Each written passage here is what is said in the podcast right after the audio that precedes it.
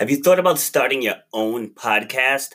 Well, if you have, then you want to download Anchor. It's the easiest way that you can make a podcast. They give you everything you need in one place and it's absolutely for free. You can use it right from your phone or your computer. They have creation tools that allow you to record and edit your podcast so it sounds great. They'll even distribute the podcast for you so it can be heard everywhere, like on Spotify, Apple Podcasts, Google Pod podcast, and others. You can make money from your podcast with no minimum listenership. So if you were thinking of starting your own podcast, you want to download the Anchor app or go to anchor.fm to get started.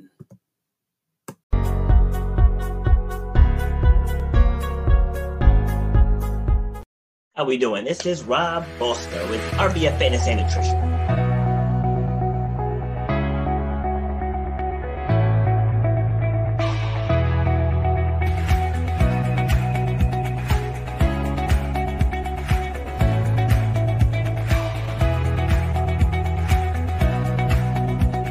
People upgrade their iPhones, they upgrade their Androids, they upgrade their laptops, but yeah. they're operating with the same brain that they operated with for the last decade.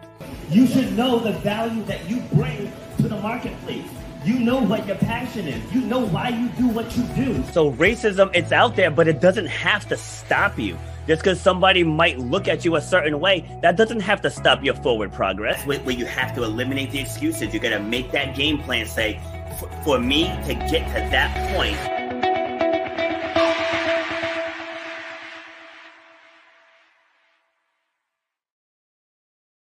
All right, happy Wednesday, everyone. This is Rob Foster back with episode number 91. So I, I love it. I'm pretty sure everyone remembers those Geico commercials with the camel walking around saying, Guess what day it is? And so it's not hump day anymore. I do it with, with, with my kids now. I walk in the door from the gym and I'm like, what day is it, kids? It's like podcast day. See, so I get all get all hyped up when it's podcast day. So, and why is that? Because I get to know another person and make a new friend, and we get to share our knowledge and our expertise with all of you. But before we get there, you know, I got to pimp the new show. So, starting on June 7th, that'll be every Monday at 11 a.m. Eastern have a new debate show starting called We About to Get Deep with Robert B. Foster. We're going to know that voice crack right there. All right, so we're going to take controversial topics, but we're going to have rational and adult conversations about those topics, right? So the first one is going to be Should critical race theory be taught in elementary schools? All right, so I got five people from all around the world to join me in that conversation. And some people are for it, some people are against it, and we're going to talk about it. So that's it. It's going to be every Monday, and I have guests booked out into October. So we have five guests for every single show. So that's going to be a good one. It's going to be informative.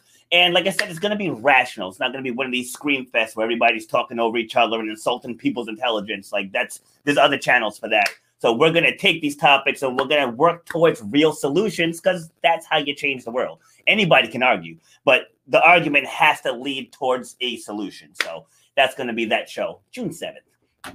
And we all know about the grind gear, which oh, I do I do have one. Okay, right here. Shut up and grind. We got t-shirts, we have everything. We have everything. Just check check it out. Shutupandgrindgear.com. We have everything.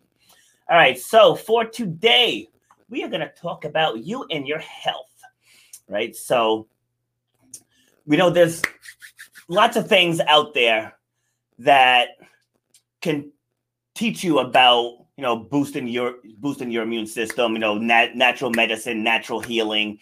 But it's i always say don't go by what what you read. Listen to someone who's who's the, who actually did it who is doing it and is showing others how to do it. And so my guest today is one of those people, right? So she's to drop some knowledge. I went through her website. She's got a lot of great stuff going on in there. So if you're someone that not necessarily is afraid of traditional medicine, but you want something more natural, something that's that's real and it's not just, you know, some fad product out there that's you know going to make somebody a quick buck and then they're, they're going to vanish and this is the woman that you want to listen to all right so as we spend the next 53 minutes or so, we're going to dive into her backstory and found out and find out how she became Mama Vega. Right? So, who is she? She is a mom. She's a functional nutritionist. She's a chef, an author, a speaker, and CEO of Mama Vega Enterprises, where she helps people boost their immune system and much more. We'll discuss the much more during the show. So she wants you to know that one day you will tell your story of how you overcame what you went through, and it will be someone else's survival guide. Welcome to the show, Charmaine Vega. Hi, how Welcome. are you? I am doing well. How are you? Oh, I'm doing great. I'm doing great. You know, you know, with with COVID and all, some of us get the shot, some of us don't. So we, we may get into that, we may not. yeah, that's that's one of my uh one, one of my topics for for the new show too.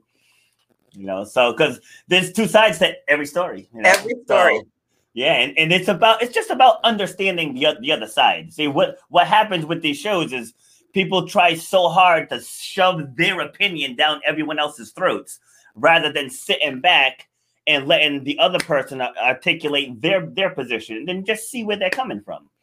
Well, I'm mm. sure you know you've heard what my mother always says. There's actually three sides to a story, yeah, not that, two. That's true. That's true. your side, my side, and the truth, because there's something in between if you pull from both sides. So yeah, that's that is, what I look at. That is true. Like that's honestly that's my political stance. It's like you like you kind of got to pay attention to both sides, and then somewhere in the middle there, that's where it all lies. so exactly ab- absolutely. All right. So you're out there in California. Yes, good old sunny California. nice.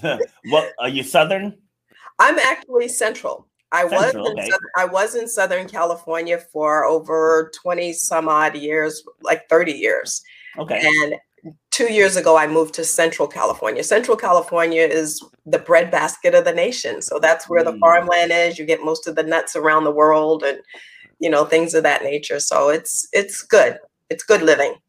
Yeah, I went to Sacramento in July of 2019 with my son for a track meet, and it was hotter than hell. Ay, ay, ay and it's actually it's actually Sacramento is cooler than it is where I am. really? no kidding. It was 106 degrees at this boys track meet. yes, now, now 99 here. Yeah, yeah. Um, I have a friend friend that's that's out there, and she sent a screenshot of it being 99. And to put it in perspective, three weeks before that track meet, school was actually closed here in Rhode Island because it was 92 degrees right? They they closed all the schools at 90. We're out there 106 degrees in, in, in a track meet for hours. I was like, something's wrong here. yes, we believe in getting out there. You know, that's that's why you'll see us on the beaches. You know, that's the beauty of being in California. You know, you have the yeah. hot temperature, but if you want cool, all you have to do is maybe an hour away, you can go up into the mountains because they have the mountains, the elevation, waterfalls. You know, you have it all. Yeah. So it's We're good here. All right. So let's get to know to know you better. So give me your uh, your quick summary of who is Charmaine. Um, I was thinking about that, you know, because people want to always ask that question, and you you usually get the standard answer. Yeah. Um, I probably want to say Charmaine Vega is a sponge. Okay. And the reason I say that is because sponges take in information; they also give out information. So for me, mm. I'm a sponge, but I'm a sponge where that's who I am as a mother, as a daughter, as a you know, as a grandmother, as a teacher, as a speaker because in order for me to be good at each one of those things, I have to constantly be taking in the information and observing each one of those situations because they're not all the same. What I'm going to say to one person, I'm not going to say to another. So I have to take in that information, absorb it, and then give out the other end what I think that person is going to be able to absorb themselves. So I would say that that's probably who I am, and you know, um, and you know, that's a nicer way of saying chameleon. Being able to do that and having a special education background, you know, I tell people that what I do is I get you to change your behavior and make you think it was your idea. Oh, I love it. I love that. So one thing you mentioned about, you know, like the way you take in information, someone else may take it in differently. Yes. And and and I feel like when you're trying to to educate people, that's huge. That that that so growing up, what what was your your big dream? Believe it or not, growing up, I wanted to be a police officer. Okay. Um, and so I mentioned that I wrote books as a as a kid. I wrote eleven books between the ages of eight and twelve. wow. One of those books, actually, it was a series, but one of those series was the police life of Jude Charles. Um, because I always wanted, I just part of it was the adrenaline of the high speed chases that I used to see on TV, but the other part was even today, I still believe that I'm a detective, right? I even when I'm telling other people's stories, I'm really digging for the truth. I'm digging for the thing. Like most people tell you what's the stuff that's on the surface. Yep. I'm digging for stuff beneath beneath the surface. Yes. Um, and so for me, it was always like that was always my dream was like I wanted to be a police officer. Um, and obviously I didn't end up doing that, but but that was always what I wanted to be. Nice. Yeah. Yeah. Like I wanted to be a carpenter. Ah, okay. and now I fix stuff with duct tape and super glue. yeah. all the way through college. You know, I've taught it though. So that's Okay. also how they're going to absorb it. You know, what are they going to do? You learn how to do those things. So for me, I understand what you're saying because Yeah. I had to learn how to navigate. And you know, cutting stuff, sewing stuff. And I was like, you know, I, I can see myself doing this, but then you know, I'd get my first home entertainment center. That all you have to do is just uh, put it in and. sc- Oh no, I couldn't do it. Leftover pieces, leftover parts, it collapsed. Like, Oh, wow. this is Yeah. not for me. yeah, yeah. oh That's my wild. God. All right, so, so what was it like growing up in Florida?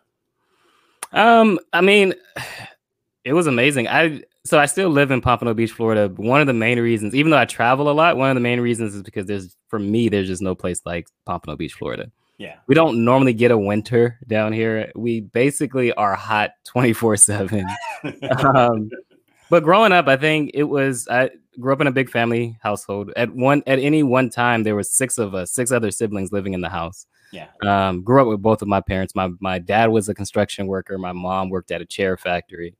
Um, and so it, I mean, honestly, it was a good upbringing. I we weren't wealthy by any means, but um, I also didn't have this feeling like uh, we I didn't have enough, or I never I never went without food on the table, or or Yeah. anything like that. Um, it was it was a great upbringing for me. I think the only difference is that I'm the youngest of all of my siblings, and then the sibling that comes before me is only six years older than me. So there was always this big gap um, when it comes to like you know my siblings would be out doing something, but I couldn't because I was much younger, and so I think that's why I fell in love with reading and writing.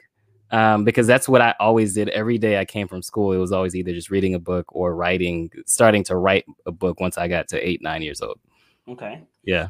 Yeah, it's like I know I know that struggle. There, there was a shorter gap with with us. Um, like from where I am, the ne- my next sister is two two years, and my other sister's a year and a half from her. Yeah. And me and my one of my brothers, there's a five year gap. But between all of us, I think between myself and my oldest sibling is about 14 years, 15 years, I want to say. Yeah. Yeah. The But, gap like- for us is the oldest to the youngest is 19 years. So yeah. Okay. Yeah. Wow.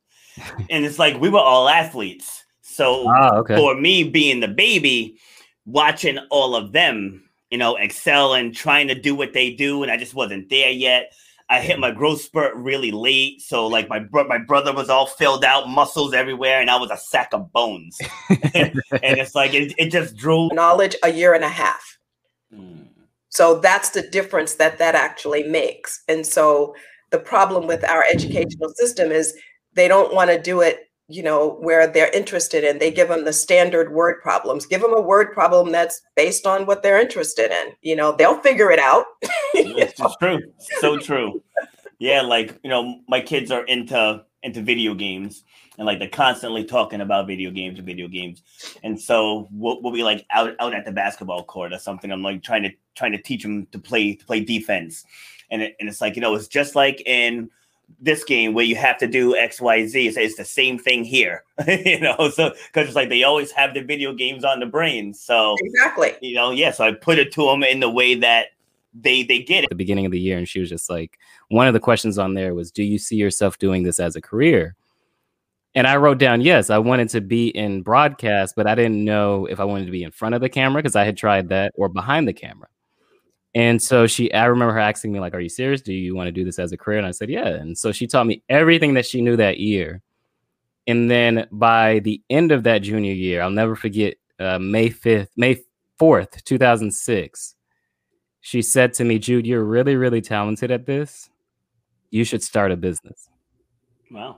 It's like, okay, I was, but I don't come from a family of entrepreneurs. Like I mentioned, my dad's a construction worker. My mom was uh, worked at a chair factory. Yeah. None of my siblings at that time, and even till today, are not entrepreneurs. So I was just like, I don't come from a family of entrepreneurs.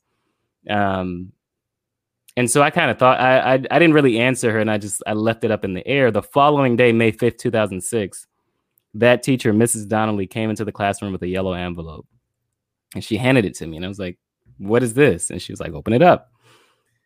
And inside the yellow envelope was my first set of business cards for Wow. the uh-huh. video production company. No kidding. I don't know that I ever figured out that that police being a police officer wasn't for me, but I figured out that I could make money doing something that I was good at. And there was this teacher that believed in me so much that she bought my first set of business cards. So from there, at 17 years old, I started the business and I just ran with it. That's amazing. Yeah.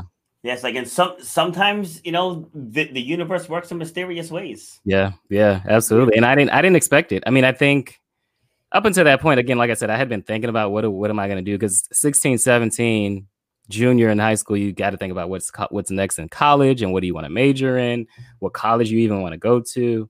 Um, and definitely for me growing up, um, it was all about you have to go to school, you have to get a degree, Yeah.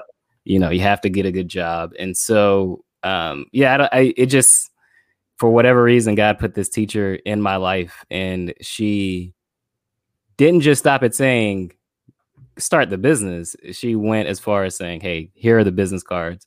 And she, what it did for me was it made me believe that all I needed was the business cards to get started in business. And to this day, I actually still on my desk, I still have the very first business card she ever gave me. I signed it. Um, Love it. and because I knew it was something special about her giving me the business cards. Now I didn't know I would later on work with all the big people I worked with, but I think um, I knew that there was something special in this teacher giving me the business card. Yeah. See, so she gave, she came with the message, but you received it. Yeah, like, yeah. There's, a, there's a woman I've been working off and on with for two and a half years now. I want to say she's been through some some stuff in her life, yeah, and I keep and I keep trying to help her see if you just come to grips with the stuff that you've been through, find a group that you can speak to yeah, of people who are freshly going through what you've been dealing with for years. yeah, Said, I said two things are going to happen is you're going to inspire them. You're going to give them hope that they can get through it as well. But you're also going to start to heal yourself. Mm, Now you're now you're starting to see the power in what you're working with.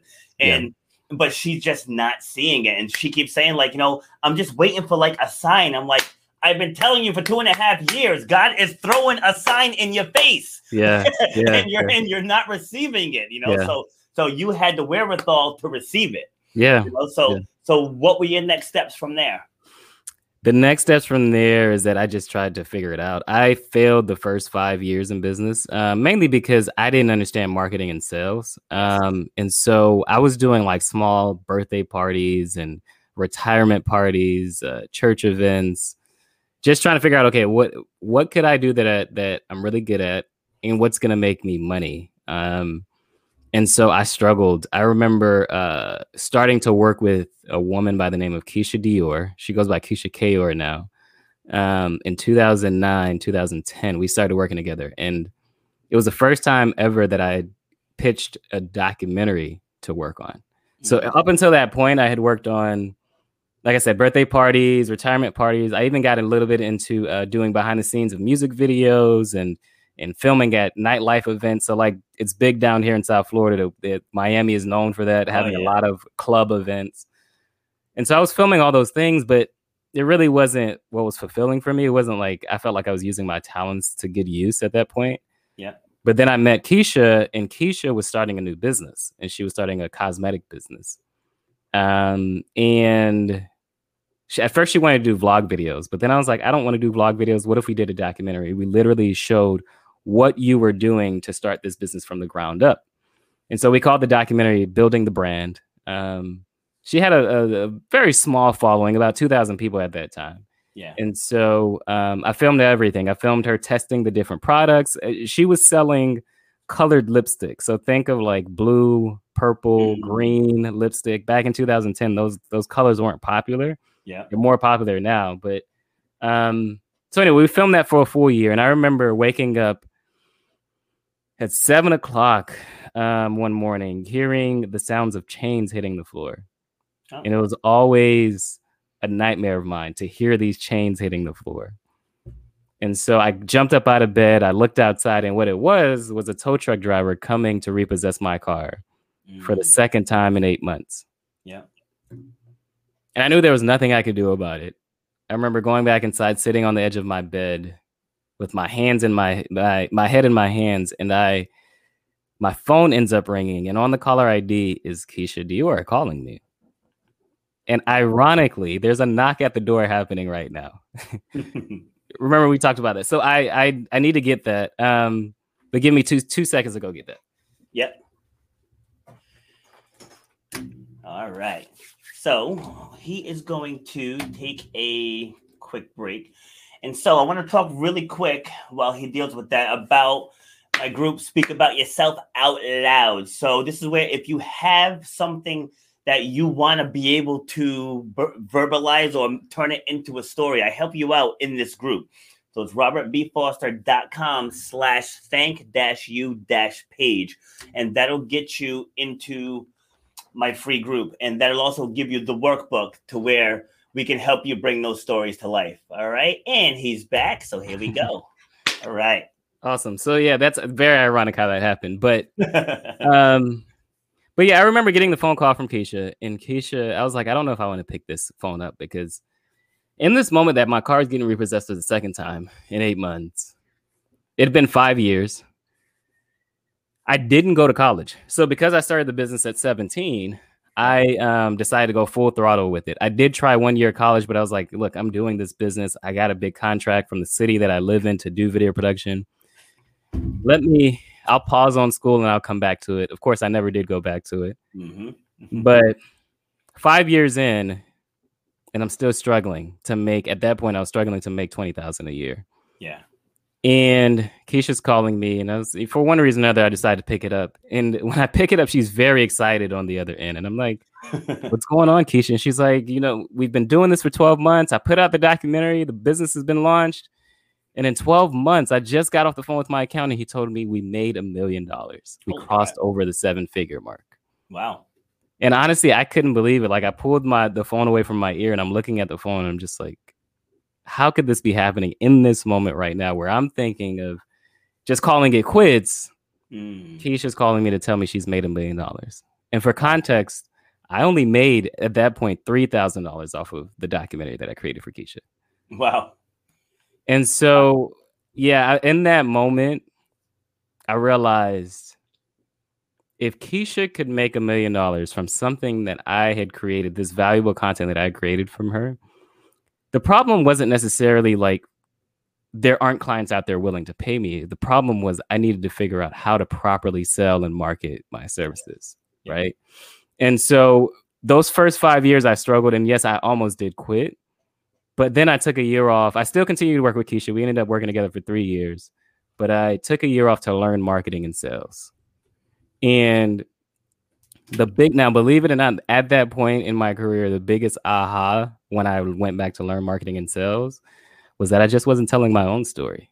Yeah. I wasn't telling clients about how I got started at 17 or how, you know, a, a teacher gave me my first set of business cards. It was more of like I was just trying to sell them on I could do a cool video for them. I could help them tell their story, but it wasn't that's not what clients were really looking for. Yeah. Um, and so anyway, that's that's kind of that's been that journey up until that point. Those first five years, I was just trying to figure out where where do I fit, how do I make money, and in what way will I be able to get clients to pay me? Well, our lives are very, very similar. Like I too hit that point where my car got repossessed twice. My Mm. house house went into fore- foreclosure. Like Wow. you know, and same thing. I remember sitting in that gym on the floor with my hands over my head, thinking like, how am I how am I gonna do this? It's like Yeah. I knew how to train people, I knew how to connect with people, but same thing. I went to college. I dropped out three times, and and I was like, uh, same thing. My issue was I didn't know how, how to market. I had had a little yellow sign that said weight loss boot camp that was on the sidewalk. Like that was the extent of my marketing. And Yeah. so same thing. So I bit the bullet and I went to this marketing seminar in Chicago. And then I got a scholarship for a fitness business summit out in California. And Mhm. then I, then I joined the mastermind group where, where we went Mhm. to Colorado, we went to Florida, and somewhere else, uh, Mhm. Vegas. And Yeah. so, but it's just through all these seminars and all these masterminds, I now have what people say is like a marketing, I mean, a marketing, a, a master's level marketing education. So there's other ways for people to get educated. You Yeah. know, 'cause- 'cause, like I was told, I was told the same thing. Oh, if you don't go to college, you're going to end up pumping gas, and you know that's far, that's far, far from from the truth. You know, Yeah. far from the truth. But along the lines, what, what you were saying, have you heard of Eric Thomas, the, the speaker? Oh yeah, absolutely. Absolutely. Yeah. So, so I joined his his um, speaker boot camp. We were down in Atlanta, and then we did another one in Miami. And like they they completely transformed the way I told my own story. Like I've always been a Mm. strong speaker, Yeah. but they helped me shift into becoming a storyteller. yeah. And like, and there's there's definitely a difference. yeah. definitely a yeah. difference, right? So, so once you started incorporating your whole story, how did things start to change for you? Yeah, so there were two things I incorporated. One, telling my story, but two, and I didn't know what I didn't have a name for it. Now I do. I have a name for it called dramatic demonstration. But the other thing that I incorporated was giving the client a vision of what I would create for them. So what that means is like I remember so I took the year off. Um, I only worked with Keisha, did her documentary series, and then I remember getting a call from an interior designer, and he wanted to um at the time he had called me to create a slideshow and i was just like i don't i don't create slideshows and so he was like well you know maybe we could start with this slideshow and but i really like what you created for that cosmetic woman i was like okay fine let's let's have a conversation about it let's meet up about that and so we met up and at, again like i said at that point i had learned marketing and sales so now i'm trying to incorporate all these things that i had learned and so in the first meeting, you know, I'm asking him questions. I'm getting to learn more about him. I'm telling him some of my story. And then uh, we were going to have a second meeting where I could pitch him what my vision was for his project. And I remember I took a whole month before I pitched him because I'm sitting here trying to rack my brain on like, okay, how can I? Because I, like I said, I got three thousand dollars for Keisha's project. I wanted to jump up to fifteen thousand for Mhm. this guy's project. Yeah. Because I knew like if there was one thing that was going to make me happy, if I'm working on this guy's project for let's say three or four months, what is it that's going to make me happy, and be able to not not just pay the bills but have profit on top of that, Yes. right? Um, and so, but I was nervous. I was just like, I don't know if I could really do this. I went to pitch him. You know, I'm telling, I'm giving him the outline of where I see the project going, and then I show him a storyboard of how I want to create his project. So I'm showing him images of what how I want to create his project. And I remember at the end, I tell him the price, it's fifteen thousand, and I'm just and you know I do the big gulp, waiting for you cringe. You're right. And literally, the next words out of his mouth is, "Great. When do we start?" That's how you know you undercharged them. if Definitely they, if, undercharged him. yeah, if they don't balk at it, it's too low. It's too low, right? yeah. but for me, what it was is like, wait, that it, at that point, it had never been that easy.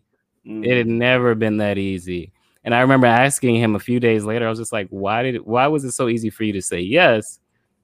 He mentioned the storyboard. And at that point, Mm. I had never done a storyboard. So I call it dramatic demonstration because it's this big lead up to me not just telling you what I'm going to do, but I'm showing you what Yes. I'm going to do. Right.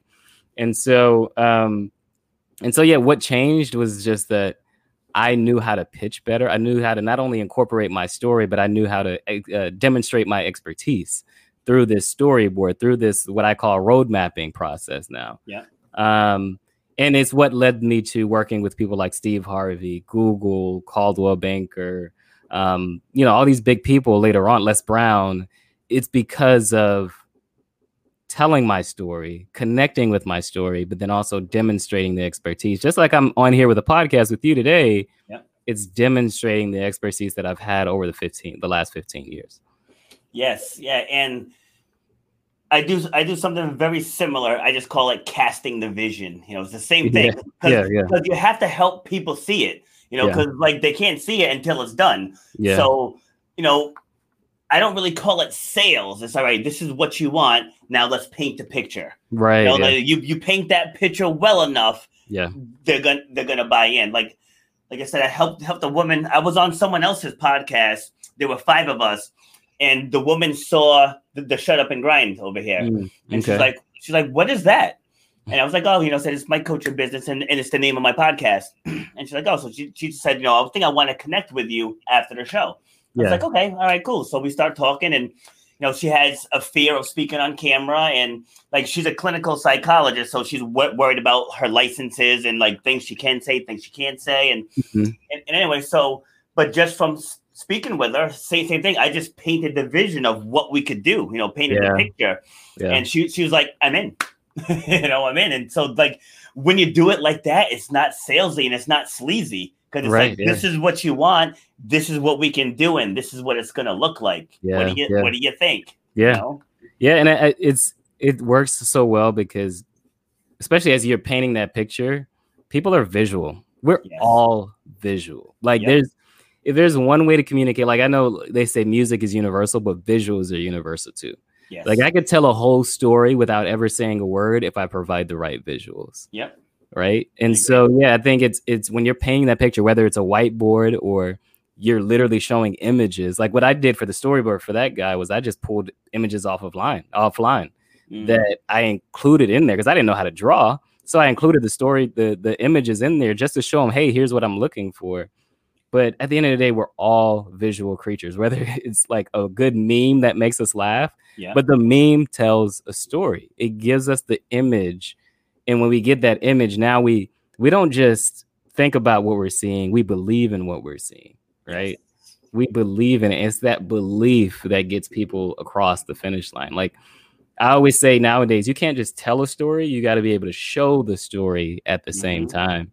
Um, you could do that physically as a speaker, or you could do that with images and videos playing in the background as you're talking. Yes, like I can't wait for stages to open again. It's like Yeah. like I'm I'm doing just fine in the virtual game, but I love I love live. Yeah. I, I oh, I I just I just love it. It's like I get people dialed in, Yeah. and it's like I'm very good at, vi- at verbally paint painting the picture as well too. But yeah. I, I just love that feeling being in a room full of people and they're just locked in on you. Yeah. You know, yeah, it's, yeah. such a such a great feeling. Yeah, it is. It is. And and I'm I'm looking forward to that day where we can get out and speak on stages again for sure. Yes, Yeah, absolutely. Yeah. All right, so so you you have that that first big sale, Yeah. and then what were your next steps from there? Next steps was repeating it. So when I took that that year off to learn marketing and sales, well, the first course that I took was a course called Earn 1K. Okay. And the thesis behind Earn 1K was that if you earn your first $1,000, all you have to do is repeat it. Yeah. If you learn how to do it the right way, you all you got to do is repeat it.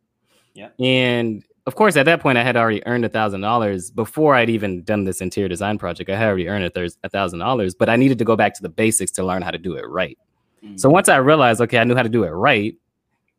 Now I'm it's just a repeat, repeat, and continue to do it over and over. And so, like I said, that's how I ended up working with uh, Steve Harvey and Google. It was just repeating the same process. The one process that I kept repeating though was being more intentional on how I get referrals yes. because at that point in business, that's all that was the only way that I got clients. With Keisha, that's how we ended up connecting together. It was someone that knew her that and another person that knew me, and they brought us together.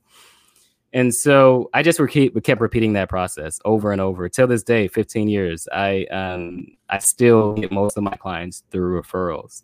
And so um, I just continue repeating that process. I continue telling my story, being on podcasts, being on stage, but also just telling my story and then doing the dramatic demonstration. And that happens in a lot of different ways, but like storyboard is still a big part of that. But other ways is like one time I wore a cape on stage um, just to illustrate a point. But but that's what's led to this incredible journey, man. I've traveled quite a lot um, across the world, filming different documentaries and different stories, and it's it's through that one moment that happened with Keisha. It's because of I almost decided to, you know, give in and quit. But what I realized through Keisha is I had the blueprint. Yeah. Right. She was doing it every day. I was filming her every single day as she was growing her business. The same marketing and sales principles I learned in those courses after the fact were the same things that she was doing. Um, I just needed to understand how to do it for myself because obviously I wasn't selling lipstick, but I had to learn how to do it for myself, and I had to learn how to how do I paint the picture and cast this vision of what it is that I'm creating for clients. Yeah, and, and what people don't realize, it, you, are right. It really is the same principle. It doesn't matter what you're selling. Like you could yeah. be you could be a server at a restaurant. Yeah, you know, and, and yeah. if you if you have the right the right skills, the right yep. skill set, and actually like truly believe in servicing the people that you're working with. Yeah. You know, because like I managed restaurants for a long time, and I'd have servers that say, "Oh, I only made a hundred bucks today." I'm like, "You made a hundred? Like so and so made three fifty. so yeah. like, how'd you only make a hundred? You know, yeah. so and yeah. it's like we think we have to learn all these new and wonderful things and chase every shiny new object, nope. and you and you really don't. Like that's what why it says up above us. Your true power lies in your story. Mm, you know, and yeah, and yeah. that's true. And once people realize that, that's when the breakthroughs happen. Even in fitness, you know, pe- like people will, will come in. I work with mostly women, and they'll come in and they'll say, "Oh, I want to lose 20, 20 pounds," and it's like, "But why?" Oh, well, you know, because you know my my clothes are tight. Like that's not why. You know, mm-hmm. like just like you said, you got to get like six, seven, eight layers deep. Yeah. And once we hit that, then now we can take all of that info and use that as fuel to yep. motivate them throughout yep. class. Like, hey, remember yeah. you told me, you know, your husband hasn't touched you in 90 days? Let's go. Push that sled. yeah, yeah. You know, yeah, like that's yeah. where the power is. Yeah, yeah. and you know, it's it's what I love about that statement, the true power lies in your story. The most powerful story that you could ever tell is the one that you tell in your head. Yeah. That moment with Keisha Dior when she made a million dollars and I found out I could have been very bitter in that moment, and I would I could have looked at that and said, you know what? Here's the proof that I need to quit because here's a client making a million. I, I I'm barely struggling to make twenty thousand. Yeah. Of course, I'm not good. There's no rate. There's no way I could ever do this. There's no way I could ever get to a million dollars. But because I took that as instead of proof that I shouldn't do it, I took it as proof that I should because she had gotten value out of it. She was able to grow a big business out of it. I told myself that story, and it's that story that led me down this path of, of being able to be successful.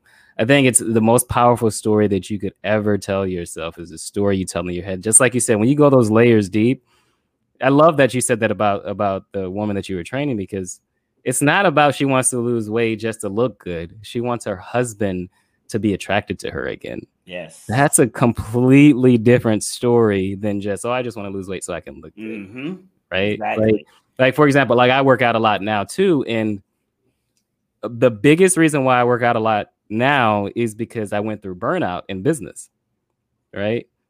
But I, the story I've been telling myself is that that burnout is because I didn't have the endurance to outlast the tough mm. times or when it gets really stressful. Because you, you can imagine at this higher level that I play at now, there's higher risks that come with a higher level. Yep right? And but if you have that level of endurance that allows you to play at a higher level, like and I also mentioned I read a lot of autobiographies. One thing that I constantly see over and over: Jeff Bezos, uh, Bob Iger, the guy that used to run Disney. All these people get up early to work out.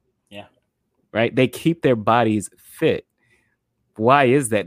Why are these multimillionaires and billionaires who are playing at a higher, higher level keeping their bodies fit? it's because of the stresses that come with it. And if you don't take that time for yourself, it's not, if you're not in tune mind, body, and spirit, you're not going to be in tune when it comes to business. And so, yeah, I think it's, it's the most powerful story you could ever tell yourself is the one you tell in your head. Yep, yeah. exactly. Like, yeah. and and you have to find what your edge is. You know, like yeah. your, you know, your edge was keeping yourself strong and in tune for business. Like people think just because I own a fitness business that I just love to work out. And and I tell them like I I don't like yeah. you know I, I don't say oh I, I, can't wait to go smash those weights today. Yeah. I'm, an, I'm an athlete. Like I said, even at 46, I still play basketball. I still compete mm-hmm. in track and field. I run obstacle races. Yeah. And I, and I know, especially at this age, my, I have to keep my body strong if I yeah. want to keep performing at the level I want to perform at.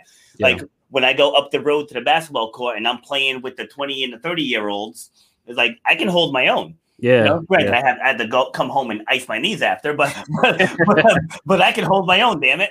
yeah, yeah, you know, Yeah. so like so like that's my edge and that's my my reason.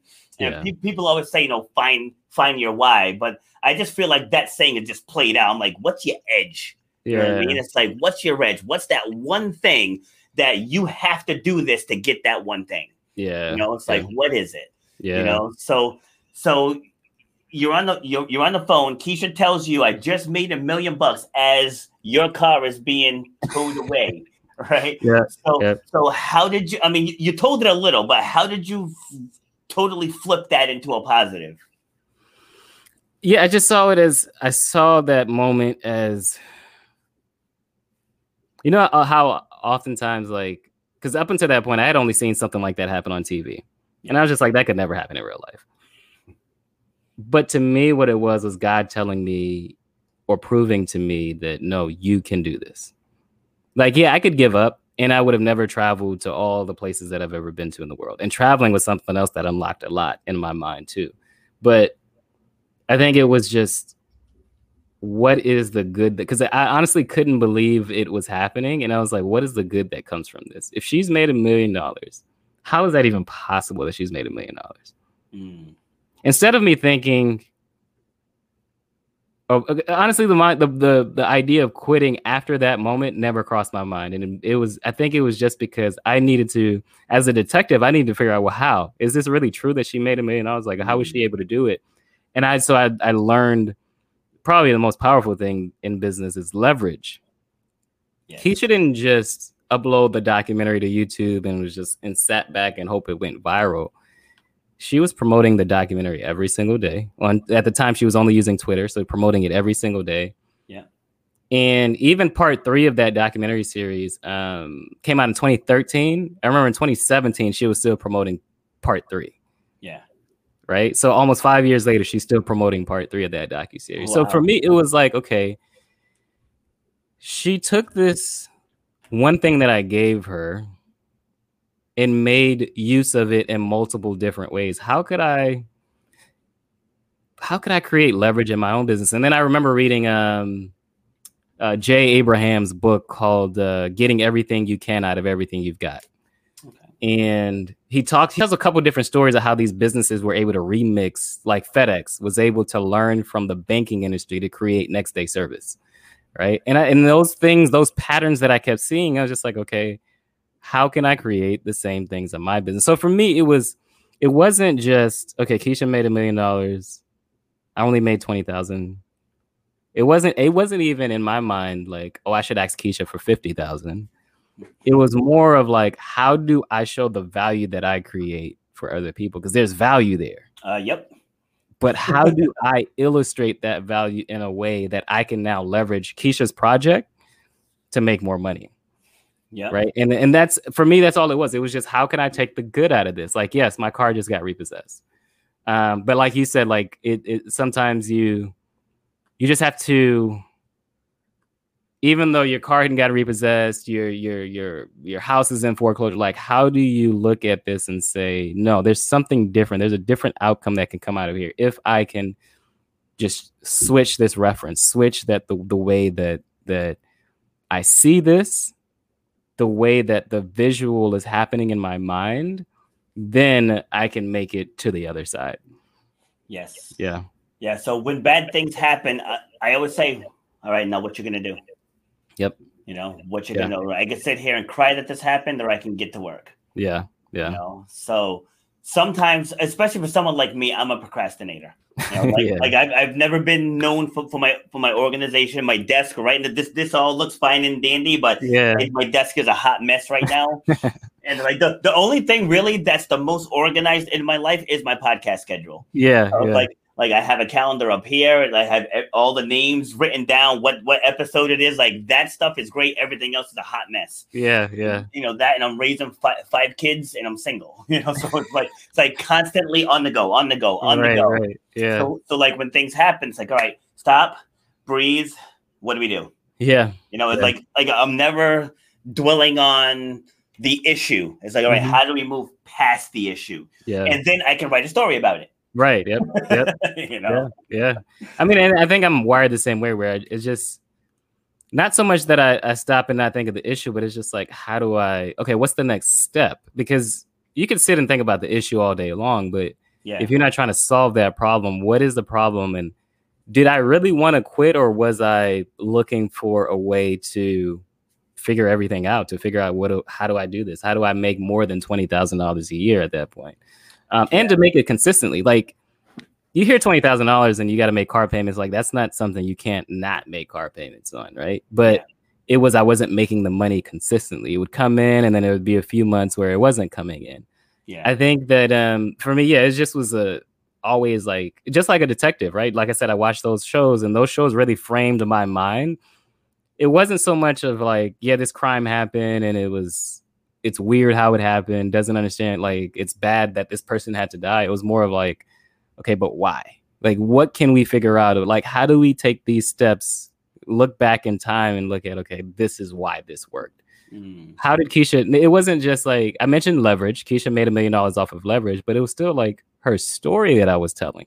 Mm. We didn't focus her documentary on the lipstick alone. Like it's what the lipstick represented, and for her, the lipstick represented independence and and um, being comfortable living in the skin that you're in, and and women empowerment.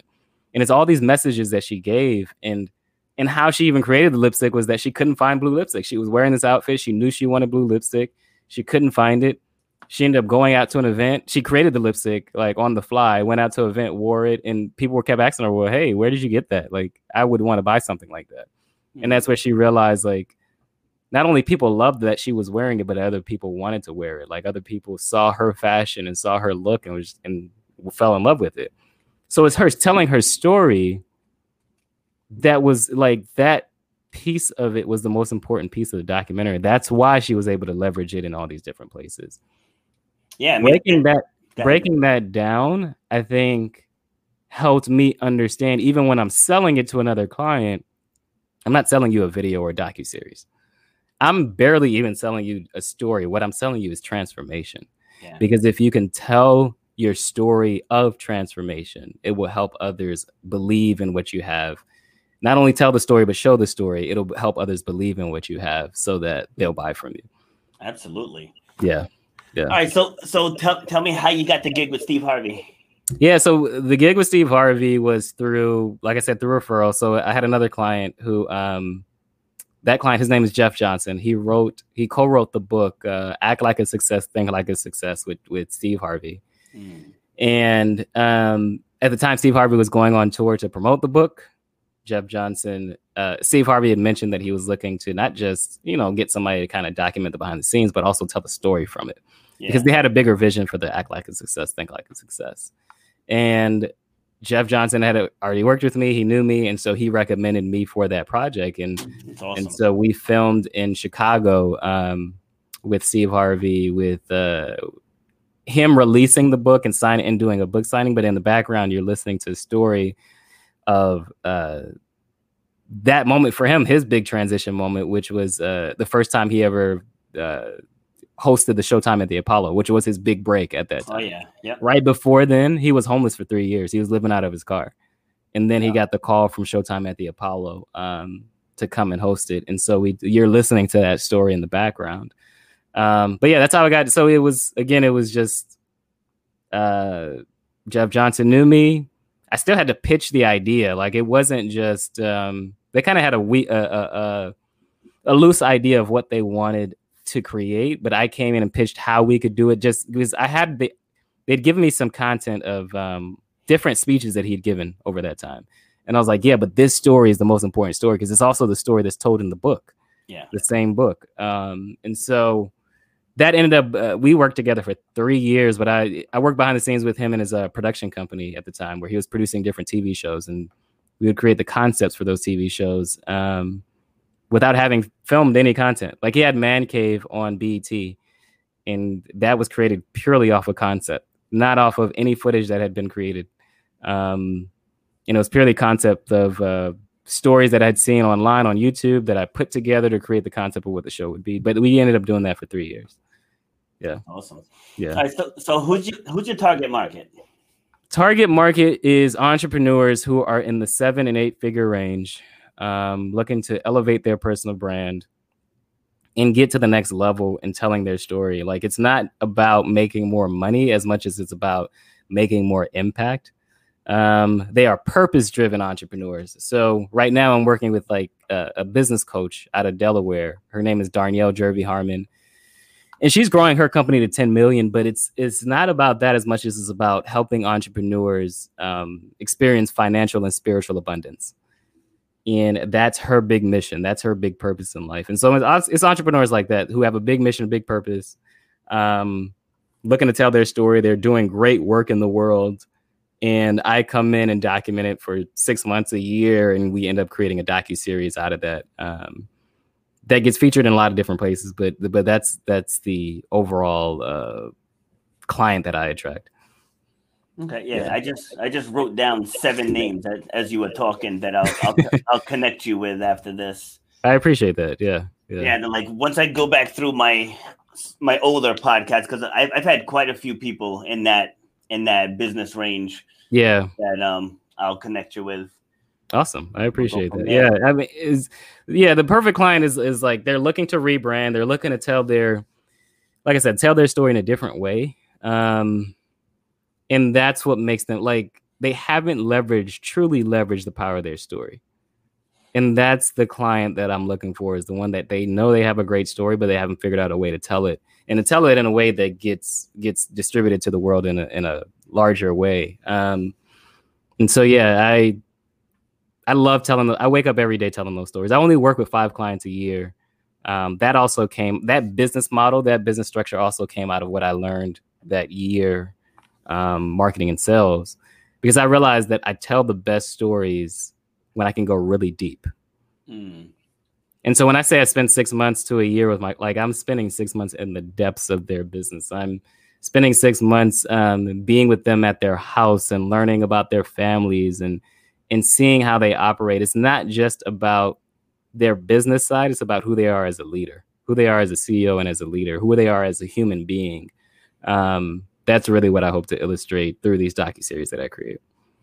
Nice, yeah. good, good stuff. So, do you have a team that works with you? Yeah, so it depends on the project, but right now I have an editing team um, that edits all my projects, and then I'm mostly on site filming with the client. I travel to where they wherever they are. So, like with Darnyelle, I film with her in Delaware. Next week I'll be in St. Louis. We're filming one of her clients in St. Louis. Um, and so, yeah, I, I film depending on the project. It's me, another filmmaker, and then I have a, a team of uh, three that edits my projects. Nice. And then yeah. where do, where do you see, see yourself going from here? So in the next few months, I'm releasing a book on dramatic demonstration of proof. So the way that I tell these transformational stories, it's the behind the scenes of three different documentary series that I've created. Um, continuing to speak on larger stages and podcasts. Um, and I think you know, next level for me, honestly, that I think about a lot is producing a docu series that gets released on Netflix. Oh, nice. Um, and so, yeah, I think it's the stories that I tell. I love every. I love telling the stories. I love being able to come on podcasts and tell these same stories. I think next level is just continuing to do that at a higher level. That's why I'm releasing the book. That's why, um, you know, I, I, think about producing a docu series for Netflix. Um, that's the next level for me.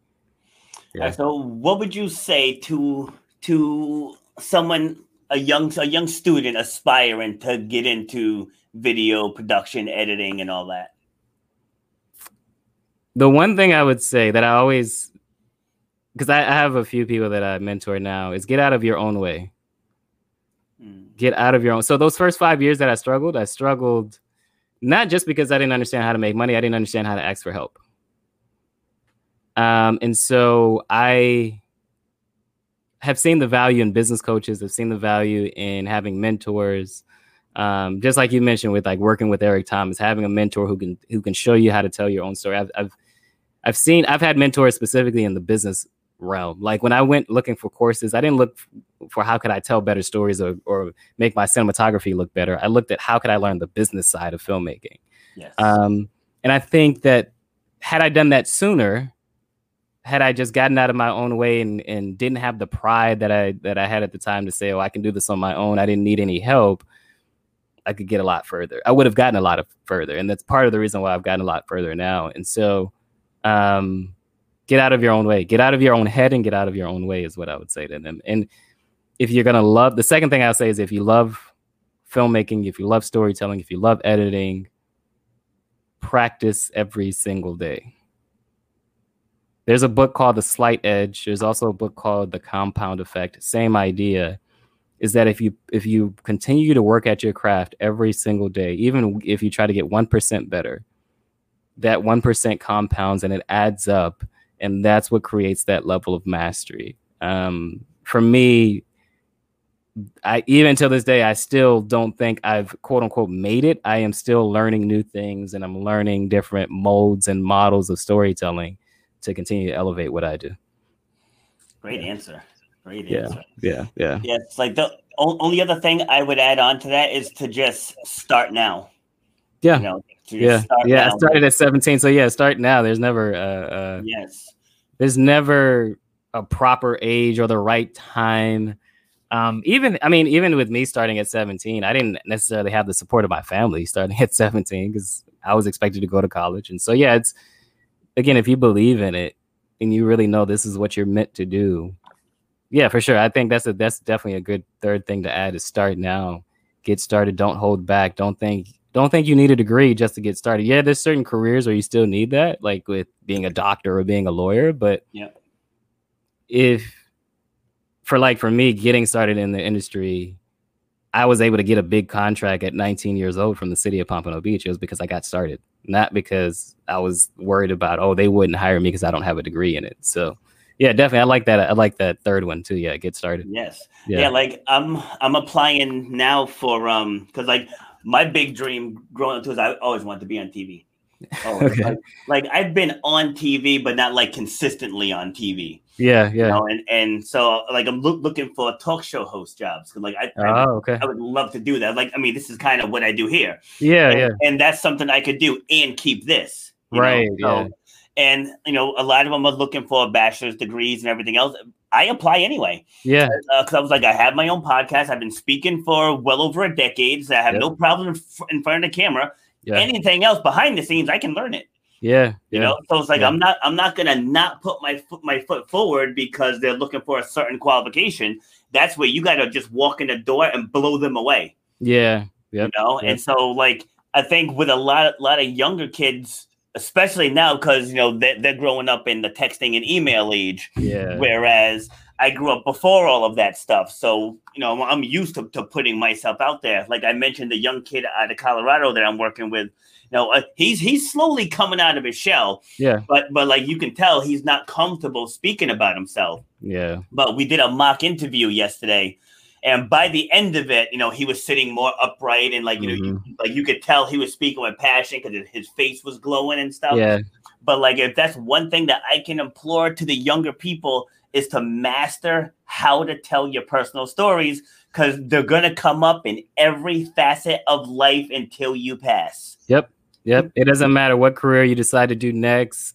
Even if let's say you transition from filmmaking to something else, like your story is the most powerful thing that you have, and you can continue to leverage it over and over and over. Mhm. Um, yeah, you asked me what's next. I don't even if one thing I thought a lot about is like uh in five years I will have been doing this for 20 years and it's like, okay, do I want to continue doing this in the same way for another 20 years? Mm. maybe maybe not and if i continue to something else i still had this story of creating this film production company yep for 20 years right even if i go and do something else and so yeah i think like you said having that confidence to be able to tell your story it's being able to communicate right like being able to connect and communicate with other people on a deeper level yeah that's that's powerful powerful tool saying you said the key word there is connect yeah so many people just talk to talk.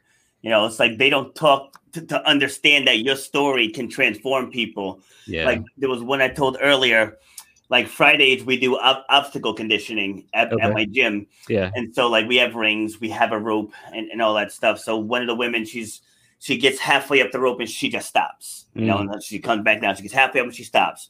So she walks in. I'm like, listen, today is the day. Mm. And, she- and she's like, um, uh, oh, okay. I, I, I was like, listen, like, I can't believe for you. It's like, I know you have everything it takes to get up there. I said, now you have to believe that you have what it takes to get up there. And I just went, went into something that, that I struggled with. I was like, I was afraid, but I believed enough in myself to try anyway. And I ended up doing it. I said, so that's you. You know, Yeah. so she wraps in and she goes and she goes like, now keep going, now keep going, now keep going, now keep going. And she rang the bell. Wow. Yeah. You know what I mean? But but and I said to her, I was like, and now you can go home and tell your husband and your kids that you just did that. Right. Yeah. Yeah. you know? So yeah. And that level of pride to be able to tell your kids and yeah, yeah. It's amazing. It's amazing. There's there's this but again, it's the power of her story though. It's the power of the story that she was telling in her head. And now she gets to tell a different story. Now that she's done it, she gets to tell a different story. Yes, Yeah. like she Yeah. kept trying and failing, tried and failed, tried again, came down again, and then finally got the courage to go all the way. Yeah. like-. You know, here's a woman in her 30s. She rings the bell and her face lit up like a Christmas tree. You know? yeah. Yeah. Yeah. I was like, Amazing. see, all, all that struggle was worth it for that one moment. And that was just ringing a bell. Right. Yeah. Yeah. You know, so imagine actually grinding for something that you're truly passionate about, and Yep. then it finally starts to unfold, and then you can tell that whole journey about how you got there. Yeah. You know, and then you can inspire someone else to to do get it. there. Yeah, to do it. Yep, yep. That's a, that's again, that's the power of story. That's the power of storytelling. Yeah, Absolutely. Yeah. All right, so give us a final word here.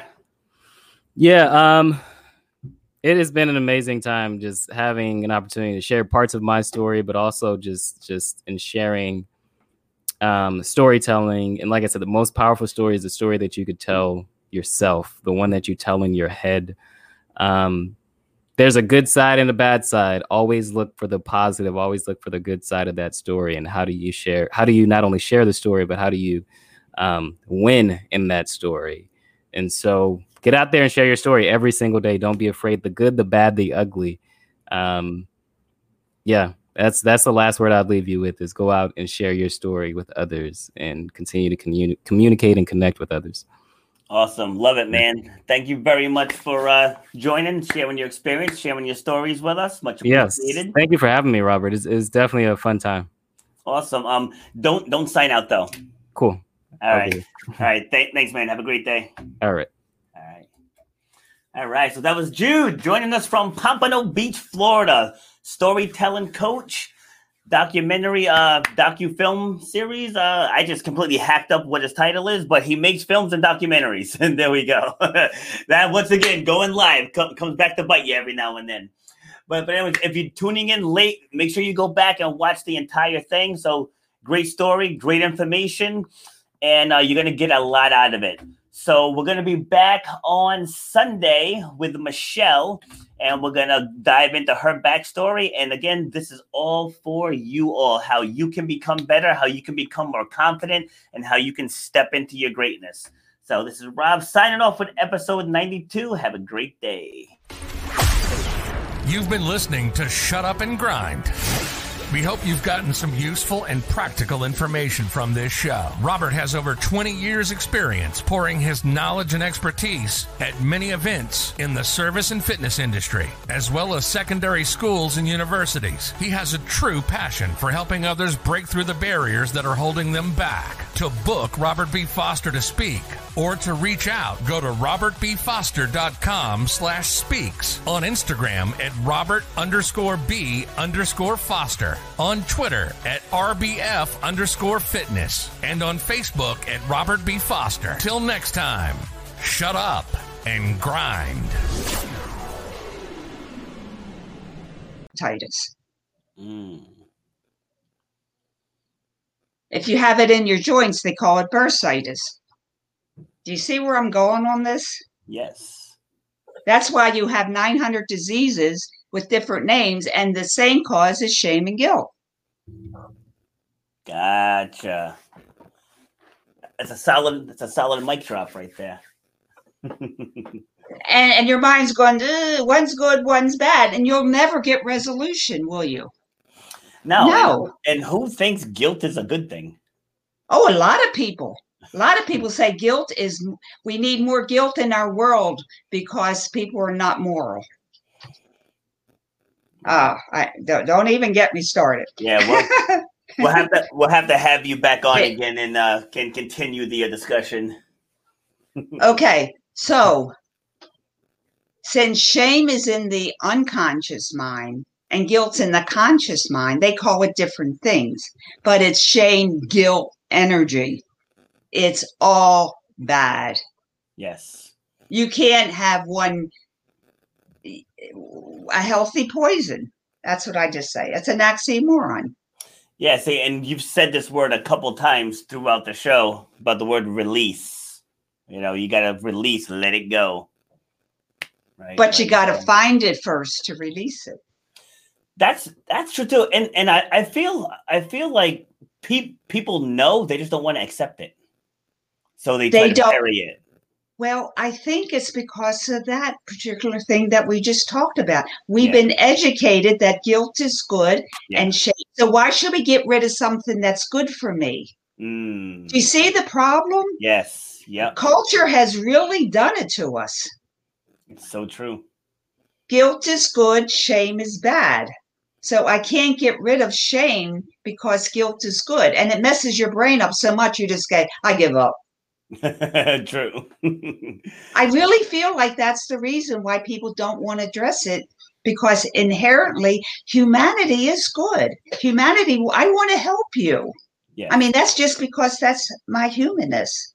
And Yeah. you want to help your clients and you want to help your kids. We all are giving to the point of a fault sometimes. So we want to keep our we want to keep the guilt because we want to be moral. But we've been told that's the only way you can be moral. And I'm going, that don't work. But you were trained that way. So you got to change your brain. yep. Exactly. And that's what I'm doing with the podcast. Yep. Is it going to happen like that? Well, at least you're going down the right road now. Yeah. At least you're planting the seed. And Exactly. then over time, it can start to blossom. Yes. Shame guilt is the same energy. They're Yeah. both bad Yep, you gotta find it. You gotta release it and let and that avoid love- it. and Avoid it. Avoid it. Yeah, and let that love energy take over. I do when I'm out in public. This is what I wear. This is me. Like I'm not re- I'm not managing restaurants anymore. I don't have to wear a three piece suit. I don't have to wear a shirt shirt and a tie. You know, it's like this is me. And I haven't had not one podcast that I've been on, like Right. other other where someone was like, you know, I wish you dressed up more. Yeah. you know, because like the stuff that comes out of my mouth will have people looking past the tank top.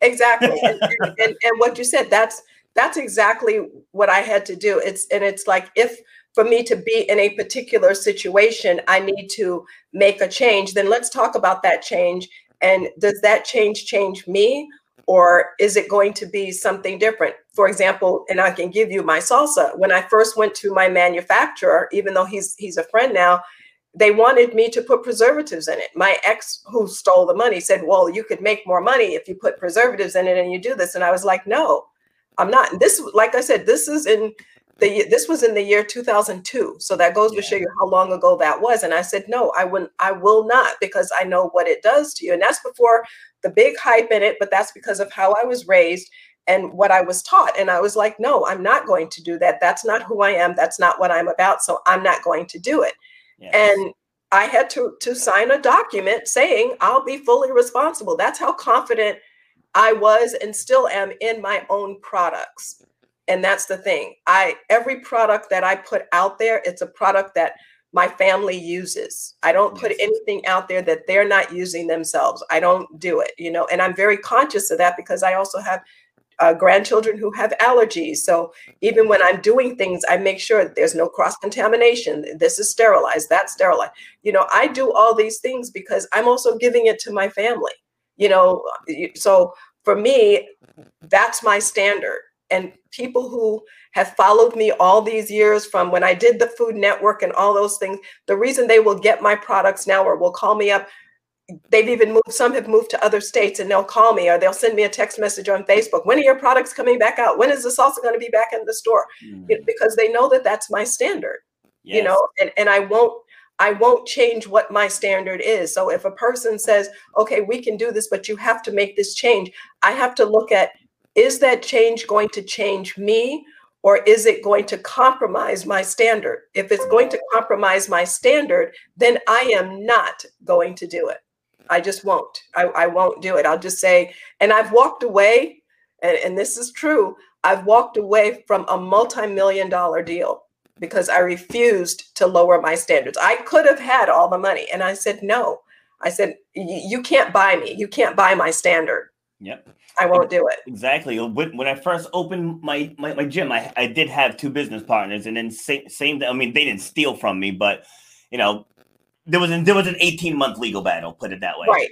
And right. so, it, but part part of it was they kept wanting to do things just to boost revenue, and I was Right. like, what